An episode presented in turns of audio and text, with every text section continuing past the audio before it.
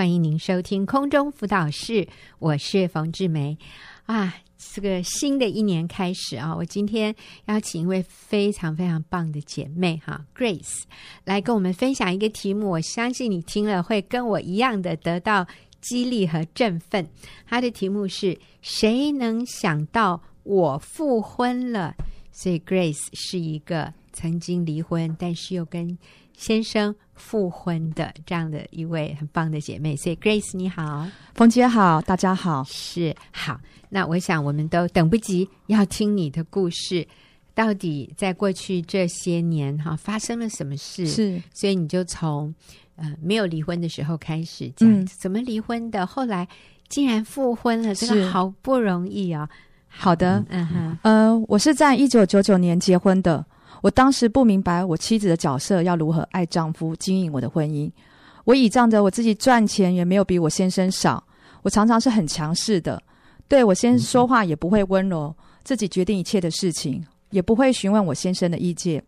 而我先生总是闷着不说他的想法，我们之间的沟通一直存在很大的问题。嗯，直到二零零六年，我的主管传福音给我，加上因为我经历了神医治我的气喘病。嗯，我当下毅然信主受洗，然而当时我的婚姻状况还是不好，甚至想离婚。但因为我家中有阿公阿妈挡下来了，甚至我的婆婆跟婶婶还特地来家中劝我说不要离婚，要要我忍耐包容。加上信主了，我知道不能离婚，于是我自己就开始柔软下来，和我先生的互动也有开始了改变。好，我我打个岔哈，是。那个。Grace，所以，嗯，当时其实你们的关系不好，也不是因为先生有外遇，没有，没有，啊、哈。那想离婚的时候，反而是啊、嗯。呃，先生这边的家人出来是。劝你，对，他来我家里头跟我讲、哦，所以他们就先生家那边的人是不希望你们离婚的，对，哦，真好，呃，没有外遇。啊、呃，这个婆家的人也都很支持，只是说两个人相处上面，呃，你比较强势，我这样听。对，我比较 强势，真的。对，然后先生是那种比较内向的、内敛的、比较温和一点的。嗯，对对，但他也是这种温和的人哈、哦，都是掂掂嘛，就都都不出声的。可是，可是他忍忍到一个地步，他就爆炸了。对。他就说我不玩了，对啊，反而是我们这些强势的人说啊，发生什么事啊？我我觉得还没那么严重哈，这样好，所以啊、呃，你说你信主了，是啊，信主以后呃，身体啊、呃、疾病被主医治，那你跟先生的互动氛围也有改变。好，后来呢？后来信主两年以后，我离开我的职场，我选择做全职妈妈。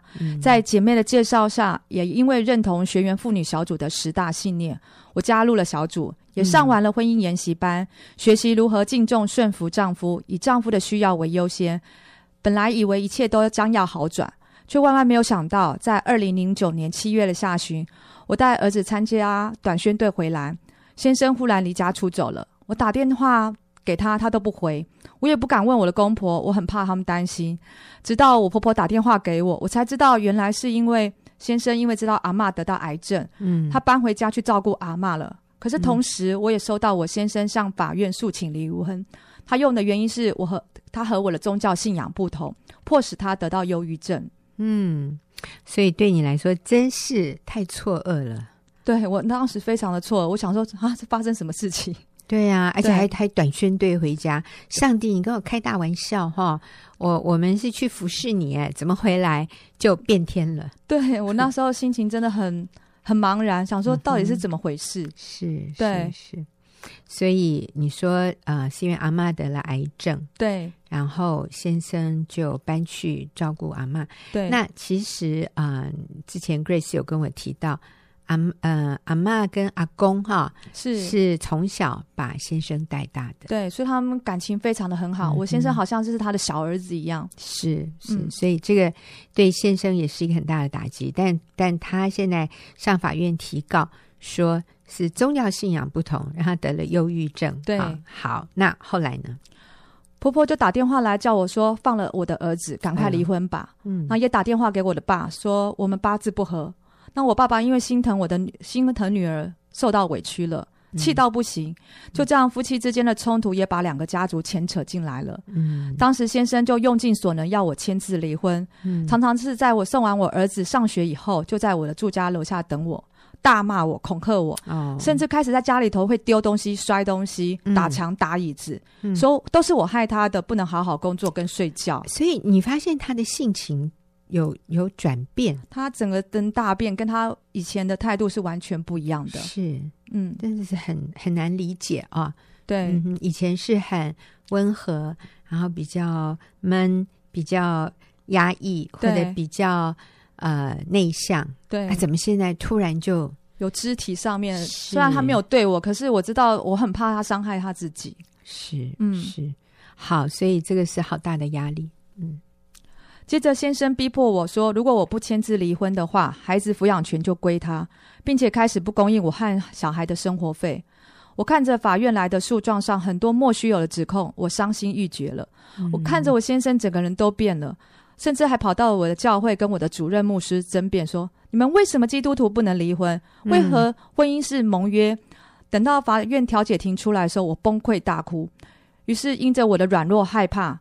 我怕说，我继续如果坚持不离婚，可能会更激怒我的先生，嗯、让我们的关系会更恶化。嗯，想说那我配合他好一点好了。嗯，三个月后我就签字了，我成了单亲的妈妈。嗯，儿子那时候七岁归我抚养，我也在那时候也离开了学员小组了。嗯嗯，对，哎，我觉得这个一连串听起来都是好揪心哈。所以 Grace 在这样的一个很压力很大，然后也。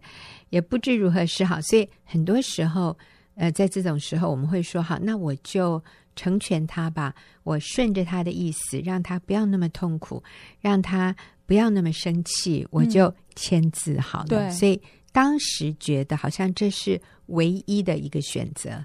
你说不离婚啊，我实在是没办法了，我撑不下去了。然后对方也逼你到一个地步，所以你签字了。好，我签字了。那我们就来听听 Grace 签字离婚以后是一个什么情形。好的，离婚以后呢，我更深刻感受到什么是夫妻二人成为一体，是一种灵魂体的结合。那种离婚后的完全撕裂是痛不欲生的。嗯，那时候有很多撒旦的谎言就进到我的里面，负面思想常常充斥着我，说我很糟糕，嗯、我被先生否决。啊！你是个基督徒，你还离婚？很多的自卑、绝望、信心低落，我真的很不明白神为什么让我经历这些，一直充斥在我的心思意念当中。嗯、但是因为我过去我待过学员妇女小组，还有上过婚姻研习班的教导，我能持持续的大量 TCD，而且常常看有关于挽回婚姻的节目的讲道。嗯，比如说《新乡女人》专栏。还有冯姐的佳音电台的空中辅导室，是哈，你也是我们的听众。对，我一直每天都要固定的，真的。对，OK。还有张秀琴牧师的夫妻相处要诀，跟马上修牧师的重建婚姻，嗯、还有我会阅读这方面的属灵书籍，像婚婚姻谎言大揭秘、女人别听信谎言、嗯、建立配偶的自信、永续亲密、重建指南等，嗯、这很多的云彩般的见证，就帮助我决定挽回婚姻。不要动摇。所以，Grace，那我想问你的就是，嗯、你原来以为离婚就解脱了？嗯、我觉得，所以我应该就不会那么逼他，我应该就可以放松一点。嗯、是对。那离婚以后是这样吗？不，完全不是，完全我更痛，更痛。对、嗯，所以你不会建议人说，对呀、啊，真是太困难了，就签字。你现在不会建议，绝对不会。是是是，因为离了以后。更痛苦哎、欸，对，更痛苦。那只是可能你觉得短暂，好像跟他分开了，好像就没事。可是那个整个长期以来，你会有很大的一个精神压力，嗯、整个会崩溃的、嗯。是好，所以嗯。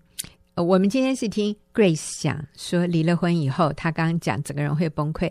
那你以为那个男人就会比较快乐、比较轻松吗？其实也没有哈。我们我们下一下一下个礼拜我们会谈一谈他先生在离婚以后的一个情况。好，所以啊、呃，你在离婚以后，其实你就是想要挽回婚姻了。其实我当初并不是想要放弃他，嗯、我还是想要。呃，就是坚持。可是因为我知道这个动作好像对他来说很重要，嗯、我才签了这个动作。可是那时候我的心没有离开他。是是，刚才 Grace 想到他离婚了，原来以为离婚以后会比较放松、比较轻松一点。结果没有想到，离婚以后其实是更痛苦，所以 Grace 就立刻想到要怎么挽回先生啊。好，那我们现在就听 Grace 讲，你是怎么挽回他的？感谢神，他从没有离开过我，在我最痛苦的时候。嗯她为我预备教会一一位支持我挽回丈夫走复婚的姐妹，嗯，每周一次来我家为跟我一起祷告，帮助我可以撑下去。嗯、那我自己本身也花了很多时间来祷告，不论用悟悟性或方言，在祷告中我决心继续爱先生。嗯、神持续不断光照我，让我看到我自己需要悔改的地方。我逐项认罪祷告，想到过去得罪先生的地方的时候，我就持续向他道歉。嗯，即使后即使那时候我的先生。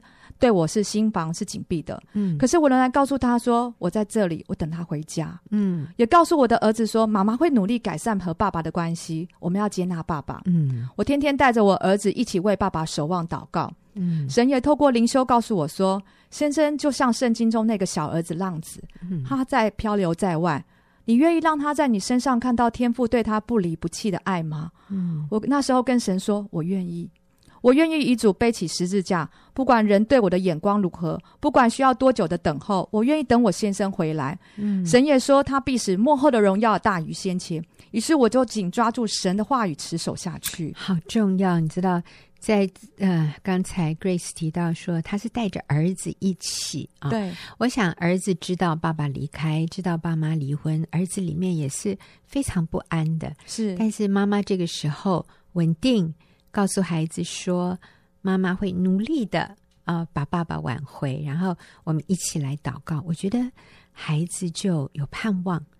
那如果这个时候孩子感觉到妈妈很恨爸爸哦，然后爸爸也很恨妈妈，然后呃，妈妈一直跟孩子讲爸爸的坏话，那我觉得这个孩子就会非常非常的啊，那个叫什么？就是没有盼望，真的失去盼望。然后儿子会。更被撕裂哈！我们说自己离婚，我们是被撕裂。孩子如果看到爸妈离婚，然后仍然彼此对立、彼此仇恨，那个撕裂在他里面，跟真是没有没有办法复原的。但是我觉得 Grace 好棒，你就带着儿子一起啊，我们一起来学习挽回爸爸。嗯。关系的修复、复婚的时间表真的在主的手上。嗯，当时间还没有到的时候，我就继续学习、成长、等候，不放弃。嗯，我相信神的时间才是最正确的。当我遇到挫败、难过、沮丧的时候，我就来到神的面前敬拜、赞美、祷告。我可以在主里头重新得力，被安慰、被医治、修复。我就不会一直陷入在负面情绪当中。我可以持续做正确的事情。有时候我软弱了，我走不下去的时候。我会拿起与先生互动上的感恩事项，再看看这些记录，就可以帮助我站站起来。嗯，而且我也将我们过去做成的相片呢，我做成一本精致的相片书，我送给我先生。嗯，然后配上自己想到的文字，让他可以透过这个相片书回忆过去幸福的时光。我也将他不在的时候孩子的成长、生活的点滴，email 或简讯给他。让他跟这个家完全没有隔阂，仿佛他没有离开过这个家。嗯、是每天晚上呢，我也让他跟孩子互道晚安才睡觉。嗯、我常常制造机会邀请他回家看孩子，吃吃东西啊，或是出游，甚至来邀请他来参加我们教会的旅游活动或参会，嗯、或是孩子的任何一项活动，嗯、慢慢的恢复一家人的关系。所以，Grace，这些都是你主动，对，对对都是我主动。那他也。有回应就是了，他没有什么回应。不，刚开始的时候，嗯，对。可是你邀请他回来看小孩，他不会拒绝啊。哦嗯、对，所以还是呃，我们这方面可以主动做很多事情的。对，嗯，真好。所以慢慢慢慢的，关系就有改善了。对，就看起来就是互动不会那么僵硬。嗯，对，比较能好像。没有离婚前那样的那个活泼一点的感觉，对对，所以真的是要要给彼此时间，是给上帝时间来修复。是，是嗯、当我愿意走在天父的心意里，我先生对神的爱也能领受更多。借着主日祷告会的不缺席，谢谢主让我看到我自己的不足，我更多有爱先生的心。我也也愿意饶恕我公婆家及先生在过去婚姻中所带给我的伤害。嗯，在走这个复合的路的当中，我常常求主勒紧我的口舌，绝不在孩子双方家人面前说他任何的不是，嗯，反而说过去他在为这个家所付出的正面的优点，也表明我复合的决心，决定等待。那时候我的爸爸因为疼惜我，叫我回娘家住，可是我因为有顾虑有其他拦阻我复合的声音，我就没有回去。也远离不会支持我复婚的朋友，这个好重要诶。啊、哦，很多人会忽略这个部分，嗯、就是他还是找他的呃妈吉啊，嗯，他找呃其他的呃朋友或者是家人诉苦，嗯，因为这些人跟你很亲。可是如果这些人是不认同你走复合的路，他们如果。呃，也是为了爱你。他们说：“哎呦，你不用那么委曲求全呐、啊嗯！你趁你年轻，而且 Grace 长得这么漂亮，哈，你又能干哈。以前你赚的钱还比先生多，是啊，对呀。你趁着你现在条件还这么好，你再去再去找你下一个幸福啊！这是讲的很好听了。嗯，你再去找你的下一个幸福，你不用就这么。”钻牛角尖、死脑筋，就一直扒着这个男人不放。那这种是消极，叫你不要走复合的路的声音。你那个时候是怎么做的？你说你就远离他们，远离他们。对，虽然他们很爱你，对，虽然他们都是为你好，对，他们都舍不得看你受苦。可是你需要做这个决定。如果你不远离他们，会怎么样？我会被他们的声音一直牵着，觉得说那好像是我做这个决定是错误的，嗯，我就会往他们的方向去了。是，所以这个时候要能理性的判断啊，真的好重要。我们就要抓住上帝对对我们婚姻、对人生的原则，就是离婚不是上帝的心意，离了婚也不会更好，下一个不会更好，这是这是真的，因为上帝。为我们预备最合适我们的，就是我们的原配。对，后面的，我不是说后面的这个人不好，而是说那个关系就复杂很多。你还有你的孩子，搞不好对方也有对方的孩子。你有你的过去，他有他的过去，彼此要能像第一个婚姻一样那么样的单纯，是是是。根本就不可能嘛，能对啊、嗯，我都不要说困难的，我说那是不可能的。嗯、所以你要面对更多的纠结，更多复杂的问题，那还不如回到第一个最单纯，就去把那个关系修复，是可以修复的，是可以的。对，我们来听后来呢？感谢主，复婚之路的第三年，二零一二年一月，先生告诉我，他需要勇气与智慧的话语。在适合的时机与我父母谈复合，接着在三月，先生就和我一起取得我父母的原谅，准许我们复合办理结婚登记。也在教会上，他跟我一起上婚姻辅导班、夫妻营，在婚礼真理造就上更得造就。十月份的时候，我们在我们的教会里头就办了一个复婚感恩礼拜，在众人的见证下，重新恢复我和先生的盟约。隔年六月底，先生就受洗了。八月中，我又生了一个小妹妹。感谢主。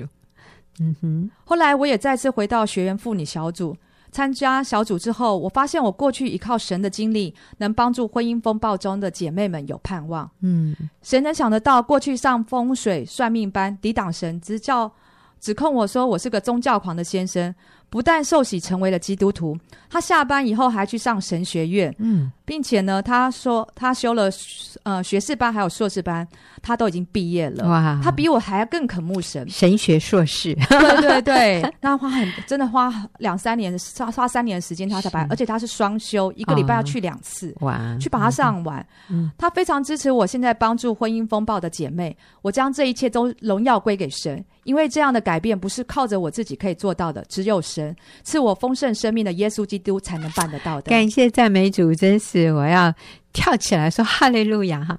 那当然，呃，Grace 跟她先生的故事不止这些哈，所以下个礼拜我要请 Grace 再回来啊、跟我们分享更多她先生的那个角度里面啊，呃，她先生的感受，她先生的变化，这个男人是为什么后来同意复合的啊？我们只是一句话带过哦，哪一年他？叫我说哦，我们可以去跟父母谈一谈，但这个中间这个男人内心的变化是什么？那就是下个礼拜啊，我要访问啊、呃、，Grace。但是我想最后我们做一个总结哈。所以 Grace，你跟先生结婚多少年的时候离婚的？七年。结婚七年离婚，嗯、那离婚多久以后复婚？三年。三年的时间。那从复婚到现在又多久了？二零一二零一一年我们复婚，二零一一，现在已经二零一九了哦，所以八年了啊，七八年的时间。所以结婚七年，离婚三年，现在复婚又七年哈，所以结婚十七年，十七八年了哈，真的是好奇妙。然后现在呢，啊、呃，Grace 跟先生真的是幸福美满，而且他们也非常乐意帮助。走在这个婚姻风暴中，或者是婚姻坎坷的这些朋友啊，所以鼓励听众朋友下个礼拜一定要再收听 Grace 跟我们的分享。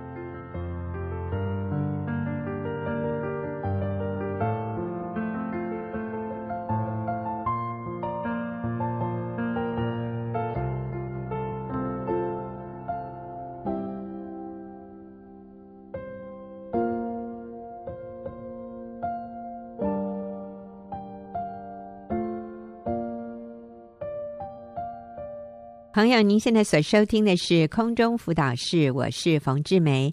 进入我们问题解答的时间，今天帮我们一起回答问题的是丽华。丽华你好，冯姐好，大家好。是好，我们今天要回答的第一个问题是一个全职妈妈写信进来的问题。嗯、首先，我要肯定这位妈妈，因为你愿意自己在家带小孩，嗯、我觉得已经是太。了不起的一件事哈，你做了一个非常正确的决定啊！但是这位啊、呃、三个小孩子的妈妈，嗯，她呃有有一个困扰哈，所以我就简单说一下。她说：“我有三个小孩，现在是六岁、四岁和两岁啊、呃。白天把两个大的孩子送到幼儿园，只顾小的和做事比较有教养的品质。”啊、呃，傍晚通常最忙，因为要接小孩回家，然后我会自己做饭哈。那所以我们看到这个妈妈是很尽责的，两个大的送到幼儿园，嗯、傍晚回来，那她白天照顾这个呃不到两岁的这个老幺。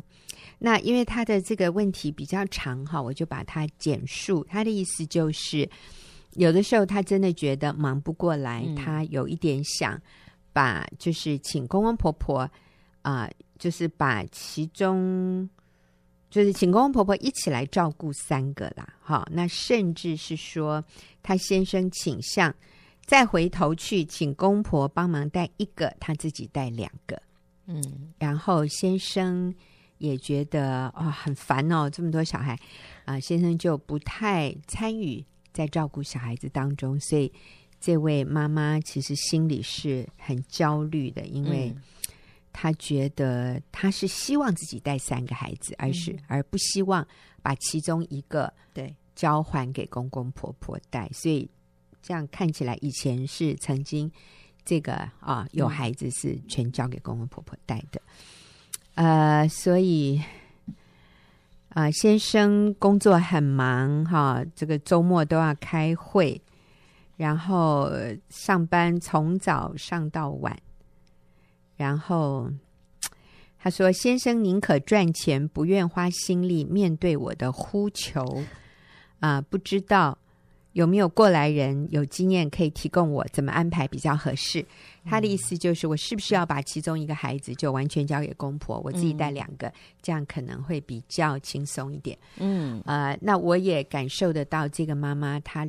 嗯，跟先生的关系里面是有一些张力的，是。他对先生是有不满的，然后他里面是很无力的，嗯，他有一点心力交瘁的感觉，是是，嗯，对，好，我就是那个过来人 是嘛？所以我跟丽华，所以我觉得这次的问题很合适你来回答，好，因为我有四个小孩，嗯，其实三个小孩真的也是在现代很多家庭里面来讲已经是蛮多的，那我有四个。嗯、啊。那我其实我在第四个小孩出生的时候就辞掉工作，回家当全职妈妈。那时候是零岁、三岁、六岁、八岁，哇，嗯，跟他的差不多，差不多，对，差不多，嗯、对。那现在我的孩子都成年了，嗯，对。那我我过去在家当了十八年的全职家庭主妇啊，那所以我很能理解这个孩子在幼年的时候全职妈妈的这个辛劳，是完全能理解。是。那但是我也要说，这这个辛劳非常值得，非常值得，嗯、因为我们种的多，将来收的也多。阿门。对，所以我现在呢，慢慢的都在收我过去努力的成果。嗯，所以我也要鼓励他，嗯，收好的啦，对，收不好的。对对对，当然收好的。对 呀，对呀，对呀。有的人现在在收不好的啊，真的很心酸。种什么收什么。是是是，对。所以姐妹，你会越来越好的。我也是要肯定他，我觉得他做了一个很棒的一个决定。对，所以不止这一个写信进来的这位妈妈，哈，我们也要对所有的，嗯，在家里你愿意放下工作，你愿意放下那个追求自所谓的自我实现，其实我告诉你，在家里是最 最。正确的自我实现呢？哈，但是我们的社会告诉我们、嗯、，no no，你要去在职场上才能自我实现，啊、呃，那个那那个不是与圣经的教导一致的。我真的要说，是上帝给我们女人最重要的一个位置是在家庭里面，是，所以你现在所做的是非常值得，嗯。嗯对，红姐刚刚讲的很好。其实真的，我们很多全职妈妈会中了一个，中了几个谎言呢。嗯哼哼，就是我既然已经辞掉工作在家，那当然我的孩子就要非常优秀，这就是我的成绩。嗯啊，或者是我呃一定要家里井然有序啊，嗯、那我一定要。嗯，这个孩子一定要非常乖巧。这个他如果吵闹，嗯、或者我如果情绪大暴走，嗯、我就觉得我太失败了。嗯，对，所以就很多呃全职妈妈用这个这些来衡量。嗯、我觉得在他的来信里面可以看到，他也有这些呃所谓的谎言，就是就是似是而非的，好像我在家我就必须做点成绩出来。嗯嗯，对，那那个成绩好像自己。对自己不满意，然后自己就觉得孩子又功课又，他里面也讲到说他孩子功课啊，哈、嗯，这个在学校也有状况，对，然后情绪也有些他自己在这情绪上面有些问题，嗯、所以的确是很，如果我们相信了一些谎言，嗯，然后我们就很容易出现这些。问题好，嗯呃，其实很多人对于谎言这、嗯、这两个字的定义啊、哦，跟我们在这里讲的谎言的定义不完全一样。很多人说哦，谁对你撒谎嘛？其实不是那个意思哈。对，我们所谓的谎言就是似是而非的一些理论，嗯，一些想法。好，例如，嗯，你既然在家了，你的孩子就应该很优秀。对。啊，不然就枉费你在家。真的啊，那个优秀的，对啊，那个优秀的定义就是用成绩是，还有学校的表现来衡量。嗯、那我们说这个是啊谎言、嗯、啊，就是说你全时间在家啊，并不代表你的小孩子的课业成绩嗯就会名列前茅。是。啊，才代表你在家是有价值的，或者你做的是成功的。是，那这个是错误的看法。对，好，嗯，那呃，所以他最后问说有没有过来人的经验可以提供我怎么安排比较好？嗯，那我看了他的问题以后，我觉得其实我比较。给他一个建议，就是这个小孩在上小学以前哦，可以不要送幼稚园。嗯、对嘛？你看，突然解决所有的问题。那小孩六岁、四岁，他才六岁、四岁，这两个送幼稚园，嗯、而且看来是送不同的地方，所以他必须要、嗯、呃。去不同的地方接送，那所以我的建议是，孩子小学以前可以不要送幼稚园。如果要上幼稚园，如果真的想上，我觉得大班的时候再上。那个老大六岁那个可以，是那那我觉得哈也是要。尽量离家近。嗯，那其实大家都有一个迷思，就是觉得幼稚园好像要私立的、啊，要有名气的、啊，嗯、要贵的啊，哎、啊，那个好像才哎，我教的好。我发现私立幼稚园好像跟读大学的学费差不多耶，呃、有时候还贵，还更贵啊，还贵很多。嗯、对对对，嗯、我我女儿之前在幼稚园，嗯、所以她她幼稚园教了，对，教幼稚园，是对，所以啊、哦，真的有些贵到比大念大学还贵。是，那嗯，但是呢。呃，根据我的了解，其实公立幼稚园的师资是非常非常好的。嗯，他们都是教育部里面评鉴出来，然后而且要一关一关考试，考很多试才能进去的。所以那个那个师资不见得会输私立幼稚园，真的。然后而且它的价格又非常的，嗯、就是我们都负担得起，非就是公立幼稚园嘛。是，对，所以我我孩子小的时候，我辞职以后回家，那个以前我也有中了这种迷思啦，就是大的、嗯、我在工作的时候，我把大的都是送那种双双语的，那真的好贵，花好多钱，嗯、赚的钱都给幼稚园了。嗯嗯，然后后来我辞职以后，我就把孩子送到家，就在我家对面公立幼稚园，嗯、是，所以一下楼就可以送孩子上学，嗯啊，很。近，然后所以也很方便。嗯、所以如果一定要把孩子上念去送幼稚园的话，大一点，嗯，然后送家近的，嗯，然后公立幼稚园是一个非常好的选择，嗯，然后半天就好，是，对，真的，因为这个年龄的孩子，他最需要的不是离。离开家，嗯、在家以外的那些社交关系，不是哎、欸，对、啊，六岁以前的孩子，他最需要的是在家里跟家人建立稳固亲密的关系。啊、那这个对他的啊、呃、安全感，还有建立正确的价值观哈、还有那个那个人际关系里面的。呃，他他需要有安全感，对，他才能在外面跟别人建立健康的关系，所以他一定需要这个根基。是你在他没有这个根基的时候，你就把他送到外面去，他在外面他得到的东西，呃，让他那个根基上面就受亏损了，嗯、对，他没有安全感。对，而且其实呃，他有三个孩子很好哎、欸，我都觉得我有四个孩子很好，嗯，因为在家里就是一个小团体，他们他们就可以自己就就玩。啊、哦，就是哦，可以玩的好多哦，嗯，就是兄弟姐妹之间，我我都还记得我们那个，呃，他们常在我在外面做家事的时候，啊，有姐姐啊就在房间当起主持人 对啊，就在房间自己当主持人，然后还访问弟弟啊，然后然后过一下又叫弟弟上来也当主持 人，有的是当老师，哎，我当老师，你们当同学当学生哈，对。对，所以。啊，丽华的第一个建议就是不一定要送幼稚园，嗯、你就发现，哎，你的生活第一个开销减少了，第二个时间上的这个往返啊，对你就不会那么紧张，那么有压力。孩子也在一个比较不被催促的一个环境里面，嗯、孩子也比较稳定。是。那在回答听众朋友的问题，那今天这个问题是一个。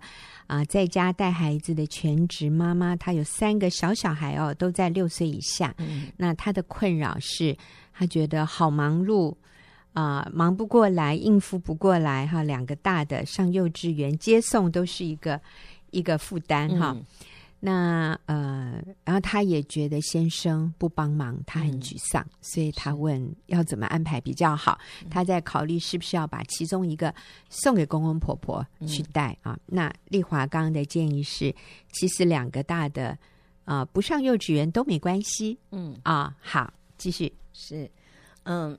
嗯，那为什么我们会就是相信了一些谎言，就是要把孩子送到幼稚园去？嗯，刚刚我们说，有时候一些全职妈妈在家辞掉工作了，就就希望孩子功课好。嗯，然后还有一个中了一个很大的一个谎言，就是害怕孩子输在起跑点，害怕孩子输在起跑点上。那我们说这是一个迷思，嗯，这不是一个真理。是，嗯，所以呢，就为了怕他们输在起跑点，所以就赶快把他送到。啊学才艺呀送幼稚园呐然后就怕别人哦比比我们的小孩呃会然后我别人会了我小孩还不会是就会很害怕我觉得这个起跑点的定义也是一个非常诡异的事哈就是说其实它是一个没有标准的嗯。通常都在说啊呃会不会会不会写爸爸妈吗啊会不会认国字啊嗯会不会唱歌跳舞啊 就是呃呃数学呀啊、呃，哇！你看他已经会做加减了，哇，搞不好还会乘除了，太恐怖了。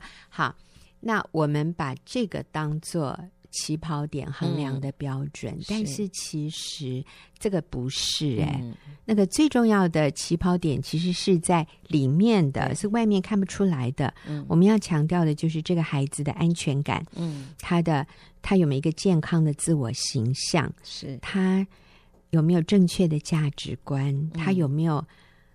和谐的人际关系，那一个有安全感的孩子，他才可能有和谐的人际关系。还有，他是不是认识神？他是不是有敬畏神的这样的一个态度？是这样的知识，那这个才是真正的起跑点呢，嗯、而这些都是妈妈在家里给的，是真的跟幼儿园没有关系。对，嗯，而且那个所谓的起跑点，其实呃是在他的生命跟他的品格，那是需要时间的。嗯，而且在学校通常也不太会教，就是这个部分都是注重他的功课。嗯啊，波波摸会不会 A B C 会不会？然后你会到你会不会说？呃，一些呃，绘画啊，一些这些的，对，讲英文来讲英文给阿姨听。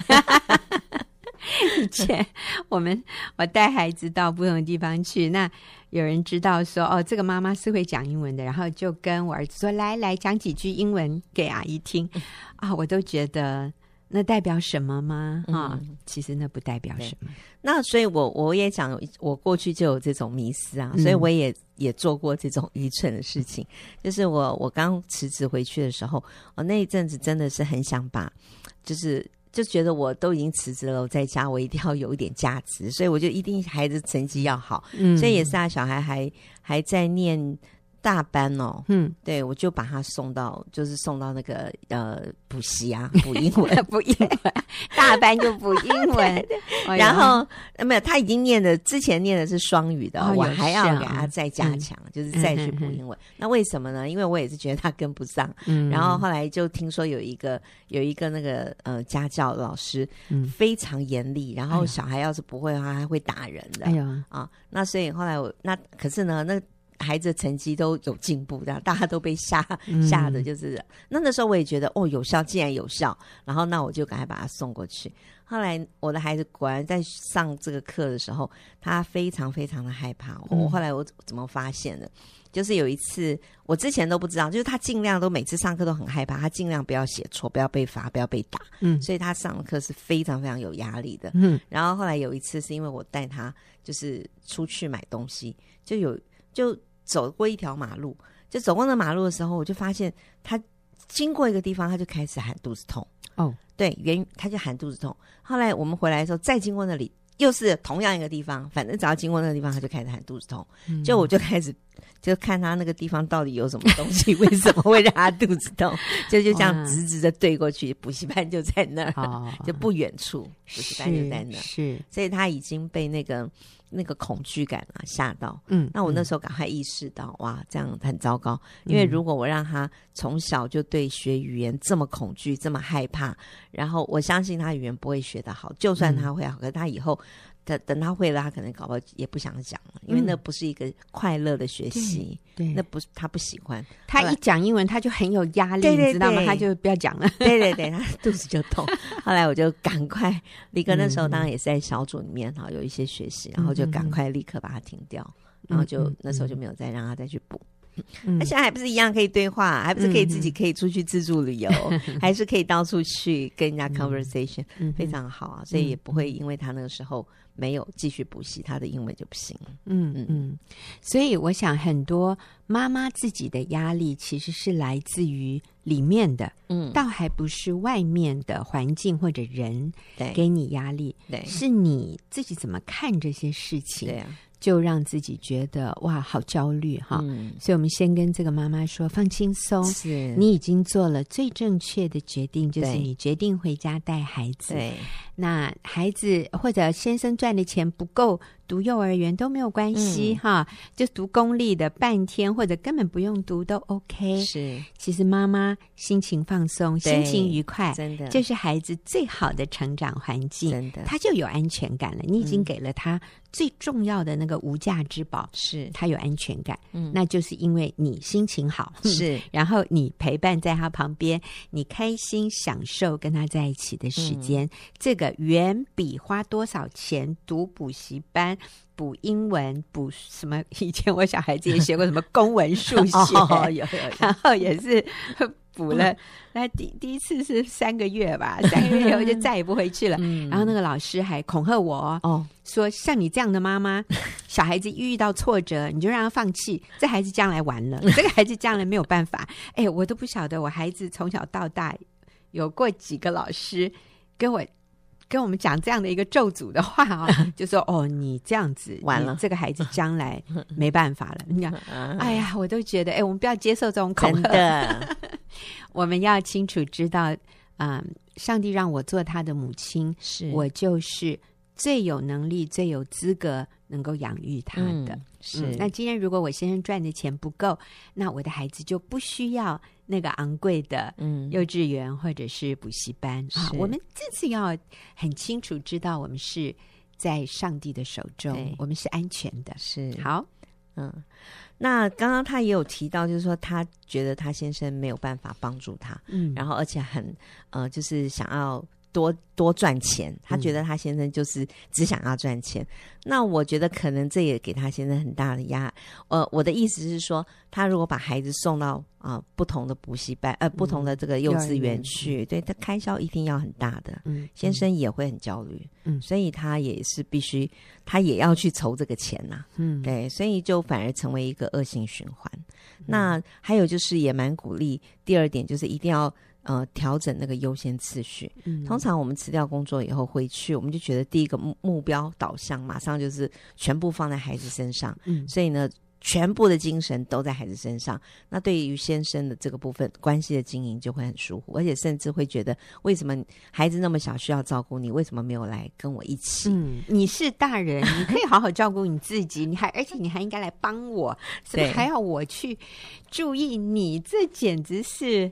呃，不合理啊！所以很多女人是这样想哎，你应该跟我一起奋斗，来把我们的孩子把他怎么样变成天才啊？嗯，而不是还要我去注意你，你又不是小孩子，这真的是很多女人的想法。对，然后就可能对先生有些苦读啊，有些埋怨呐，嗯，就反而也使得先生也也不敢回来，或者是他就想逃啊。那有可能他一方面是。要真的家里的开销需要，所以他要赶快去赚钱。一个就是他想逃。